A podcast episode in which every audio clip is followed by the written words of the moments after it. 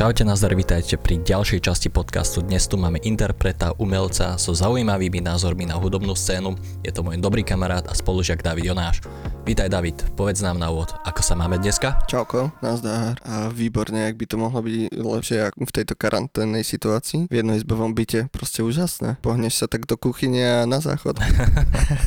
Super, no. Ja by som chcel tak na úvod, aby si sa trošku predstavil našim poslucháčom, ktorí ťa zatiaľ ešte nepoznajú. Jasné, som David, ako už spomenul Stano. Študujem hudbu a zvukový dizajn, podobne spolu s ním a okrem tohto celého som ešte v podstate operátorom v IT sekcii bankového priemyslu. Nice, nice teda. Čiže nie len muzikant, ale čo sa normálneho zamestnania týka okolo finančníctva. No neviem, či by som to nazval reálnym zamestnaním a už zrovna nie muzikantom. Muzikant je podľa mňa človek, ktorý si sadne a začne vyhrávať od vymyslu sveta, ani nevie o čom hrá, ale hrá. Ide to z neho proste a určite aj človek, ktorý si raz vypočuje nejakú skladbu a o týždeň si sadne hoc husliem alebo ku klavíru, k akordeonu, to je jedno, že akému nástroju a zahrá to z brucha. Ja taký človek nie som. Ja som človek, ktorý potrebuje tak na zahratie hociakej skladby potrebuje niekoľko vecí a to sú najdôležitejšou noty, druhou najdôležitejšou čas, minimálne tak týždeň, dva a dobrú náladu k tomu. Pokiaľ nemám náladu, tak môžem mať aj pol roka. Hej, bez toho by to proste neišlo, to je jasné. A aj tak sa to nenaučím. no hej, ja by som sa chcel takto spýtať na tvoj vzťah k hudbe a ako to všetko vlastne začalo. No, ako profesionálny syn hrám na nervy, na klavír a začalo to celé asi keď som mal 10 rokov. V základnej škole sme mali krúžok klavíra a viedla ho učiteľka, ktorá hrala aj v Zuške. Pre ľudí, ktorí nevedia, čo je Zuš, teda základná umelecká škola. No a darilo sa mi ešte na tom krúžku, bavilo ma to, bolo to super. Tak som sa prihlásil teda do Zušky No a tam to už nejak sa tak začalo nabalovať, kedy som v podstate prvé 4 ročníky spravil za prvý rok a pol. V podstate som dohnal svojich rovesníkov. No a odtiaľ sa to potom so mnou nejak tak tiahlo, že ma bavila nielen tá hudba, a to hranie, ale bola to pre mňa taká nejaká psychoterapia, by som povedal, pretože ako pubertiaka ma vôbec nebavilo hrať, ale bavilo ma tam chodiť. A bolo to úplne také relaxačné, by som povedal. Ja som tam prišiel, zahral si, porozprával sa s učiteľkou, ona mi porozprávala, aké to bolo v jej detstve, povedala svoj pohľad na to. Čiže som nie len zrelaxoval, ale aj sa nejak tak vybúril, by som povedal, podľa nálady na tom klavíri, lebo síce to nie sú bicie, ale verte mi, klavír znesie veľa energie a veľa sily. Čiže pre mňa to bolo také relaxačné. No a potom po strednej škole som začal pracovať a ja som zúšku skončil, keď som mal 21 rokov, čiže ja som ťahal zúšku 12 alebo 13 rokov. No a potom prišlo obdobie, keď už som pracoval, rok som bol už mimo zúšky. Ja som sa cítil byť taký nejaký nenaplnený alebo niečo mi tam chýbal. Nemusela to byť hudba, ale niečo mi tam chýbalo a nebolo to ono, keď som si zahral doma pre samého seba. Ono síce v zúške tie koncerty sú tak raz za pol roka alebo raz za rok, ale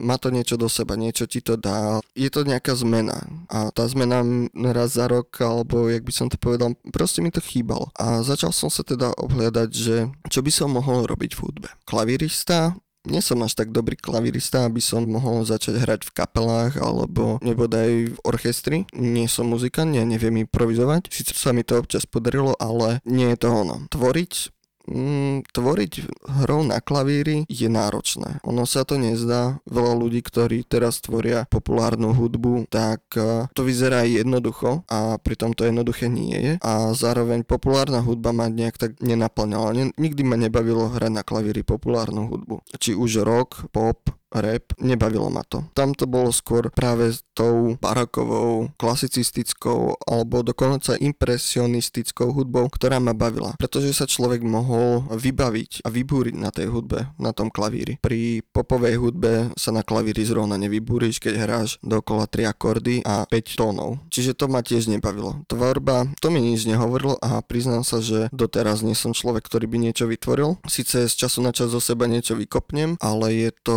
skôr z tej požiadavky zo školy, že sa to odo mňa očakáva alebo žiada, tak čo to zo seba vyplujem, ale nie je to niečo, čo by mňa bavilo alebo teda čo by mi išlo. No a tak už mi neostávalo veľa možností. Buď úplne zanevrieť na hudbu, alebo si hrať pre samého seba, alebo sa tu otvárali dvere, že by som mohol skúsiť zvukárčinu. Stať sa zvukárom. Síce nehráš na ten nástroj, ale v podstate vytváraš ten nástroj do digitálneho svetu, hej? Ty si v podstate tiež súčasťou tej tvorby. Si tvorcom tej hudby v konečnom dôsledku. No a toto ma nejak tak prilákalo, že nemusím vedieť hrať na klavír, ale môžem vedieť hrať na nejaký iný nástroj. Na nástroj s názvom počítač, alebo konzola, alebo iný druh elektroniky. Hej, alebo DJ-ský pult. Hej, alebo DJ-ský pult, ale priznajme si, poznáš ma, nie som zrovna človek, ktorý by mal rád vypalovačky na diskotékach a predsa len vieme, že ja som rokovo založený človek, čo je celkom divné, lebo v detstve som počúval, alebo teda ma bavila práve klasická hudba, baroku, klasicizmu, impresionizmu. A nejak tej puberte ma to dotlačilo k nejakému ľahkému roku. Elán, eh, Bon Jovi, uh, Sun 41, Sunrise Avenue, podobné. Neskôr, hej, taká klasika, hej, v podstate rádiová klasika, by som to nazval. Áno, áno, úplne rádiová klasika, hej, proste light rock a pop punk vlastne, keď si povedal ten Sam 41, tak mi to áno, teda príde. pop punk, ľahký hej, rock. hej, no, a Áno, je to proste áno. ľahké, je to easy. No a potom sa to začalo nabalovať. Mhm. Pravda, že človek objaví vo svojich eh, 12 rokoch metaliku. Aha, no. A, a už sa to začína, až sa to prehrotí do Pantery, Jojoj. Antraxu Mm, fajnovo. a, a pokračuje to tvrdšou a tvrdšou hudbou. Jasné, ty koks, však ten groove metal, to srdce, to Áno. všetko, tá agresívne, Áno, to, áno. jemine, to, to tam proste musí byť, hej. To musí. A v podstate takto to pokračovalo ďalej a ďalej a ďalej s tým počúvaním do tvrdšej, tvrdšej a tvrdšej hudby. Ja som sa napokon vrátil k v podstate vďaka vysokej škole k klasicizmu a baroku. Hej, hej. Jaká náhodička, hej. Hej, od Slayeru k Beethovenovi a k Bachovi. Hej, no a teraz si predstav, že je fakt niekto taký, že čo si nejde len na metalike, ale ide si aj na tých deadcoreových veciach. Príde na tú školu a Claudio Monteverdi facka hneď. Ale vieš. čo, ja si myslím, že práve tá tvrdá metalová hudba, taká tá najtvrdšia, má bližšie ku klasickej hudbe, alebo teda k vážnej hudbe, ako k populárnej hudbe. Áno, no, hej. Pretože si vezmi, že tá náročná ornamentika a to náročné tempo a rytmy v metalovej hudbe Áno, áno, sú bližšie, hej. presne sú bližšie k tej klasickej vážnej hudbe ako k populárnej, ako k nejakej Nicki Minaj. Neviem, prečo ma napadlo práve teraz jej meno, ale určite má bližšie k Bachovi ako k Nicki Minaj. No však áno, áno, to určite. A čo sa týka aj toho metalu, tak napríklad ako Alter Bridge alebo iní No, gitaroví solisti, tak už len z Géniovia. arpégia, technika, počuješ tam náznaky hudobnej kompozície, ktorú vlastne poznáš z Hej. klasickej hudby, vieš? No určite áno. A vieš, ja som si toto nejak tak začal uvedomovať, keď som spoznal kapelu Dream Theater. No hej, hej, áno, áno. A oni mali aj ešte jednu kapelu založili, alebo bol by, by som to nazval skôr taký projekt, a volá sa to Liquid Tension Narcotic. Tuším, nie som si teraz istý. No niečo také asi. Hej. Liquid Tension Narcotic, v podstate John Petrucci, Mark Portnoy, jak sa volá ich eh, baso, basák, on a ešte i klavírista. V podstate celá zostava Dream Theatru bez speváka, ale hrali tak náročnú hudbu. Ešte aj na počúvanie, tam keď, ako ja som to objavil, keď som mal asi 17, v podstate kamarát mi to ukázal, keď som mal 17 rokov a ja keď som si to chcel vypočuť, alebo teda vychutnať tú hudbu, tak som si tú skladbu musel vypočuť niekoľkokrát, pretože Mark Portnoy náročné bicie. Ten človek je genius, hej, potom tam máš ich klavíristu. On je blázon. On je blázon na tom klavíri. A rôzne efekty, čo používajú a podobne. Hej, čiže vtedy som si nejak tak uvedomil, že tou náročnosťou sú podobnejší nejakému Bachovi a Beethovenovi ako hociakej pop music legende, hej, Áno. ako je Madonna. Hej, hej, áno, to je pravda. Ono, ako by som povedal, porovnávali by sme hrušky s jablkami, lebo tak nejaká tá pop hudba má už nejakú určitú formu a tá keď sa zmení, tak už to proste tak tá pop hudba nie je, ale niečo progresívnejšie zase. A podľa môjho názoru je teraz pop hudba jednoduchšia, lebo ide to proste tak s dobou, hej. To by som zase tiež nepovedal. Aha, hej. Vieš, ono sa nejak tak, tá pop hudba podľa mňa takým divným spôsobom oddeluje od seba, lebo poznáš kapelu Maroon 5. No jasne, samozrejme. Ich debutový album bol čisto rokový Aha, aha, no hej. a bola to pecka. Ja som ten album a doteraz aj mám veľmi rád. A potom táto kapela sa vydávala cestou populárnej hudby. Neviem, čo teraz majú za skladby, ale viem, že sú veľmi populárne. Je to čistý pop a už tuším, že ani pop, k pop roku to má asi tak blízko ako chladiarenský box k levovi alebo ku kengure, ale vydali sa práve touto cestou. Hej, si vezmi, že taká ich najznámejšia skladba, čo ma teraz napadá je Sugar. Hej, je to poprok. Toho roku tam moc nenájdeš, to je pravda, ale je to stále rok. Je to považované za rok len kvôli tomu, že stále používajú akustické bicie mm-hmm. a šestronovú gitaru. Áno, také zamaskovanie teda. Je to stále v podstate kapela, nie je to jeden alebo dvaja producenti, ktorí vytvorili nejaký beat a našli si k tomu speváka. Hey, hey, stále je to kapela. A vďaka tomu to, sa to kategorizuje ku poproku. Čiže aj ten pop sa nejak tak oddeluje od seba, ale je to úplne niečo iné. Áno, že vlastne sú tam nahraté tie živé nástroje. Áno, áno, áno. áno, áno, tak to určite súhlasím to, hej. A ono, ako si vravel, že máš v obľúbe ten barok, tak čo ťa na ňom najviac fascinuje? Prečo práve ten barok? Nepovedal by som, že je to špecifický barok. Osobne mám radšej impresionizmus, ale keď už hovoríš o tom baroku, tak je to, sú to obdobia, v ktorých dochádzalo k veľmi významným zmenám v hudbe. A oba je to dobre vieme, nakoľko sa to učíme práve na skúšky. hej, hej, no. ale asi len tými významnými zmenami, ktoré, vďaka ktorým ďačíme za hudbu takú, aká je teraz. Je, no pravda. Ale že by to bolo moje obľúbené obdobie, alebo teda hudba, moja obľúbená hudba určite nepochádza z tohto obdobia. Je to skôr hudba, ktorú si vážim, obdivujem a rád si ju vypočujem, ale nie je to isto moje obľúbené. Takým obľúbeným by som povedal je hudba Debussyho, ktorý bol geniálnym klaviristom a celkovo impresionistou, pretože impresionizmus bol dokonalým stvárnením okolia. Čiže ty si vlastne vážiš hudbu na základe tých zmien, hej, na to, ako nadobudal ten iný tvár. Konec koncov áno. Ako, pozri, obdobie samotné obdivujem z toho, že sa vďaka pár geniom toho obdobia vytvorili nejaké zmeny v hudbe, ktoré teraz využívame ani nevieme, že sú také veľmi významné, ako je blba taktová čiara, ale predstav si, čo by si robil bez taktovej čiary. No, no jasné, však nič také poriadne. ale čo obdivujem viac sú tie náročnosti, že nemali ne, neexistovali ešte školy, neexistoval internet, neexistovali knižnice, v ktorých by sa dočítali o nejakom kontrapunkte alebo ako písať noty. Pokiaľ aj existovali, tak k tomu sa bolo náročné sa dostať. Musel si byť niekto, aby si sa k tomu dostal. Čiže to bol ich sluch, ktorý ich dopracoval až, až tam, kam sa dostali alebo ich zručnosť a odhodlanosť. Veľa z nich pochádzalo z chudobných rodín, hej, čiže neboli to žiadni hudobníci, hej, neboli to žiadni šlachtici.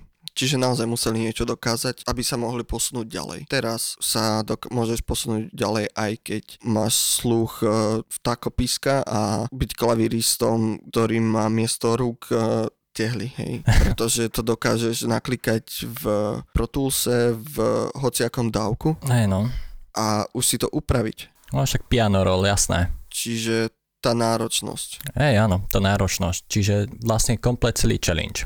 To je to, čo si vážiš. Áno, ten challenge. Náhodou veľmi pekná myšlienka. Ja si myslím, že by viacero ľudí mohlo tú hudbu brať takto, lebo vlastne však posunulo by sa to oveľa, oveľa ďalej, ano. než len nahodiť nejaké presety a hotovo. Určite by sa to posunulo. A vieš, ono teraz, tak pozri, posledných 50 rokov sa hudba tvorí, no 50 možno nie, posl- a možno aj áno, 1980, 1990, tých posledných 40-30 rokov sa hudba tvorí preto, aby sa človek zviditeľnil, hej, no, aby hej. mohol byť bohatý. Hm. Koľko reperov to dneska robí, alebo oh, hudobníkov robí len preto, aby niečo dali viacej, hej, aby posunuli svoju myšlienku a svoje nejaké posolstvo ďalej, práve vďaka hudbe. No hej, true, true, pravda to voľaké svoje posolstvo je, čo by tá hudba mala mať. A keď si tak vezmeš, tak ono sa to zmenilo až v posledných 10 ročiach, lebo keď si pozrieš takých uh, impresionistov, tak oni to robili v podstate z nejakej myšlienky. Uh, niečo, čomu verili, že je to správne a, je to, a takto to má byť a chceli ukázať svoj uh-huh. svet iným. Hey. A neropovali o tom. Nenapísali básničku so štyrmi sl- opakujúcimi sa slovami a pomedzi to kričali money, money, hej, hej, money, money. Áno, áno, hej. Je to proste tak, že posúvali ďalej to posolstvo a aj tú Áno. myšlienku, teda tú hlavnú myšlienku, ktorú So- oni chceli nejak vyjadriť aj emočne a proste takto, hej. Áno, chceli ukázať svoj svet ostatným ľuďom, svoje myšlienky a svoje srdce. A či sa to jedná, a vieš a teraz, dobre, teraz si povieš, že niekto si môže povedať, že hej, počuj, ale tam 50 Cent ukazuje, alebo teda repuje o tom, jak on to cíti, bracho. Ale ja si cením rap, ale cením si ho skôr z tej lirickej stránky, ako z tej hudobnej. Keď sa rozprávame o hudbe, tak je pre mňa niečo od srdca, možno o, od Debussyho, možno od Vivaldiho, možno od hociakého, alebo napríklad, hoc aj teraz, keď sa pozrieš na japonských klaviristov alebo skladateľov, na Hansa Zimmera, robia to, posúvajú svoje posolstvo. A neviem, či si pozeral eh, doku, nejak, v nejakom dokumente Hans Zimmer opisoval, že ako vznikol soundtrack k Leviemu kráľovi. A on to opisuje tak, že, že v podstate on v tom videl svoje detstvo. On v tej rozprávke videl svoje detstvo a napísal práve vďaka tomu tú skladbu. Čiže, a nerepuje tam, ver mi, že on nerepuje. Tak ešte on, aby, hej. Hej, on, on o tom nerepuje a vytvoril hudbu, čiže dal nejakú svoju myšlienku, nejaký svoj pohľad na svet ďalej. Hej, presne. Dobre, David, ty koks, my sme normálne také deep veci začali ako rozoberať. Veľmi deep. Hej, no. Ja len dúfam, že to nikto nevezme ofenzívne, že teraz nemám rád rap. Ale ja mám rád rap, ale je to také, no. Ale prosím ťa, však ľudia sú rozumní a tuto platí proste to pravidlo, že koľko ľudí, toľko chutí, tak myslím, že není čo sa obávať okolo tohto. A inak teda David, ja by som ti chcel veľmi moc poďakovať, že si sa zúčastnil tohto podcastu Za málo. a teda vidíme sa snáď niekedy. Čauko, čau. Čau, čau, maj sa krásne.